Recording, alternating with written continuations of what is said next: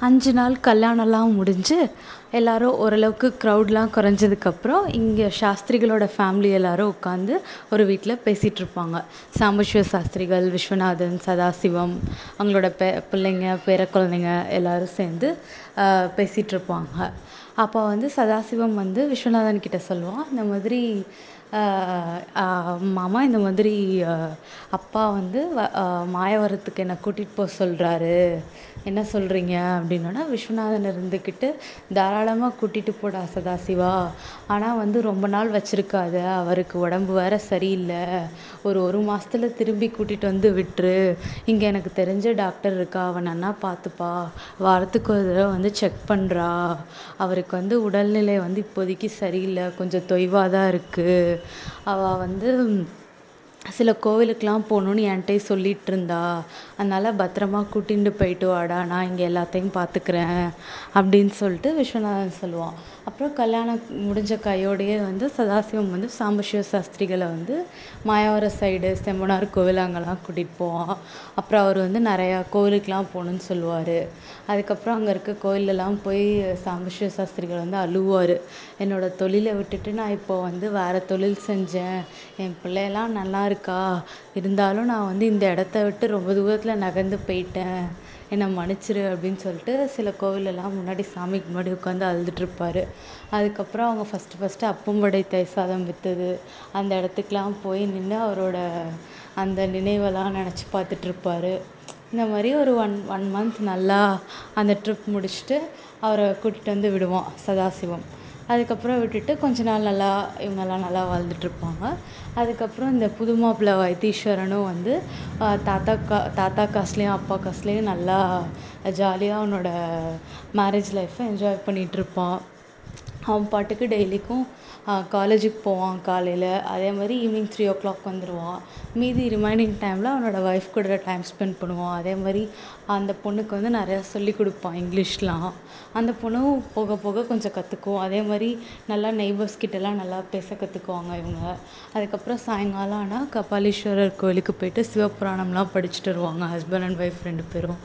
அப்புறம் அங்கே வந்து அந்த தெப்பக்குளத்தில் இந்த சா சாம்பசிவ சாஸ்திரிகளோட இந்த வைத்தீஸ்வரனும் உட்காந்து பெரியவங்க கூடலாம் பேசிகிட்ருப்பான் அங்கே எல்லாரும் வந்து வைத்தீஸ்வரனை நல்லா புகழுவாங்க நல்லா படித்த பையன் நல்லா இங்கிலீஷ் பேசுகிறான் அப்படின்ட்டு. அதை கேட்க கேட்க சாம்பசிவ சாஸ்திரிகளுக்கு இன்னும் தன்னோட பேரன் இப்படி இருக்கானேன்னு ரொம்ப பெருமையாக இருக்கும். இப்படியே இவங்க டேஸ் போயிட்டிருக்கும். அதுக்கப்புறம் கொஞ்ச நாள் கழித்து பார்த்தா திடீர்னு சாம்பசிவ சாஸ்திரிகளுக்கு உடம்பு சரியாமல் போயிடும் அதுக்கப்புறம் ஏதோ ஒரு சூரணம் கரைச்சி சாப்பிட சொல்லுவாங்க. அவருக்கு வயிறு வயிறில் சில வலிகள் இருந்ததுன்ட்டு. ஆனால் அது வந்து என்ன ஆகும்னா அவருக்கு வந்து பேட் இம்பேக்ட்டை கொடுத்துரும். வேறு நிறைய கெமிக்கல் சேஞ்சஸ் அவரோட பாடியில் நடந்து இன்னும் அவருக்கு முடியாமல் போயிடும் அதுக்கப்புறம் டாக்டர்லாம் வந்து பார்ப்பாங்க. அவங்களுக்கு வந்து ஆல்மோஸ்ட் தெரிஞ்சிடும் இருந்தாலும் வந்து இன்னும் கொஞ்ச நாள் காப்பாற்றலான்ற மாதிரி விஸ்வநாதன்கிட்ட சொல்லுவாங்க. அவனும் சரி நம்ம அதுக்கான ட்ரீட்மெண்ட் ஆரம்பிக்கலாம் அப்படின்னு சொல்லுவான். ஆனால் வந்து சாம்பசிவ சாஸ்திரிகள் வந்து கொஞ்ச நாள் கழித்து விஸ்வநாதனை கூப்பிட்டு என்னோடய அந்திமம் நெருங்கிருச்சுன்னு நான் நினைக்கிறேன்டா விஸ்வநாதா.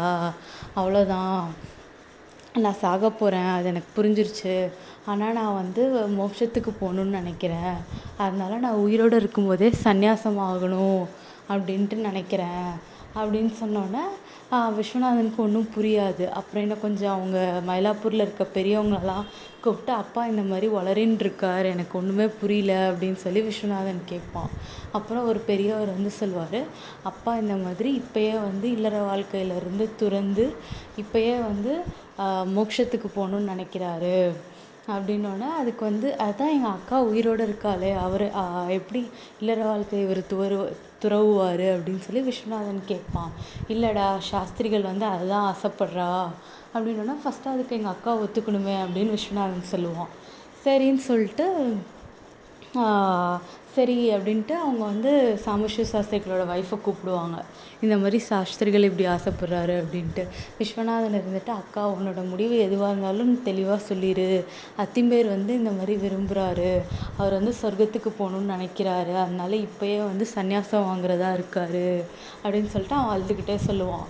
அதுக்கு வந்து அவங்க அவங்க இருந்துக்கிட்டு சாஸ்திரிகள்கிட்ட போய் பேசுவாங்க. அப்போ சாஸ்திரிகள் வந்து இந்த மாதிரி நீ வந்து இந்த இந்த ஜென்மத்தில் என்னோடய மனைவியாக இருந்திருக்க. எனக்கு நல் எல்லா இடத்துலையும் உபகாரம் பண்ணியிருக்க நான் தான் அதுக்கு கொடுத்து வச்சிருக்கணும்.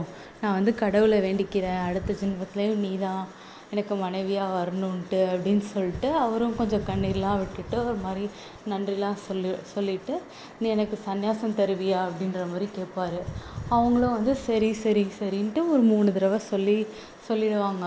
சொல்லிவிட்டு அவங்க அழுதுட்டு பயங்கரமாக அழுதுட்டு உள்ளே போயிடுவாங்க அதுக்கப்புறம் வந்து சாம்பசிவ சாஸ்திரிகளுக்கு வந்து சில பூஜைகள்லாம் பண்ணுவாங்க சந்நியாசம் ஆகுறதுக்கு அதெல்லாம் முடிஞ்சு ஒரு கிட்டத்தட்ட ஒரு டென் ஹவர்ஸ்க்குள்ளேயே வந்து அவர் இறந்து போயிடுவாரு. அதுக்கப்புறம் அங்கே சுற்றி இருக்கவங்கலாம் வந்து இந்த மாதிரி இவர் இறந்துட்டதுனால ரொம்ப நேரம்லாம் வச்சிருக்காதீங்க அப்படின்ட்டு சொல்லிட்டு கொஞ்ச நேரத்துலேயே வந்து அவரை கூட்டிட்டு போய் ம மயிலாப்பூரில் இருக்க ஒரு இதில் அவரை தோண்டி புதைச்சிருவாங்க. அதுக்கப்புறம் அங்கே புதைக்கையில தான் விஸ்வநாதனுக்கு வந்து ஐயையோ அப்படின்ட்டு இனிமேட்டு எல்லாமே இது வரைக்கும் நமக்கு அத்திம்பேர் தானே ஹெல்ப் பண்ணிகிட்டு இருந்தார். இனிமேல் நம்மளாம் எப்படி டெசிஷன் எடுக்க போகிறோம் அப்படின்னு சொல்லிட்டு அப்படியே ரொம்ப சிந்தனையில் ஆழ்ந்துருவோம். இதுக்கப்புறம் சாம்பசிவ சாஸ்திரிகளோட மறைவுக்கு அப்புறம் இவங்களோட குடும்பம் எப்படிலாம் ஆகுதுன்றதை நம்ம நெக்ஸ்ட் எபிசோடில் பார்க்கலாம்.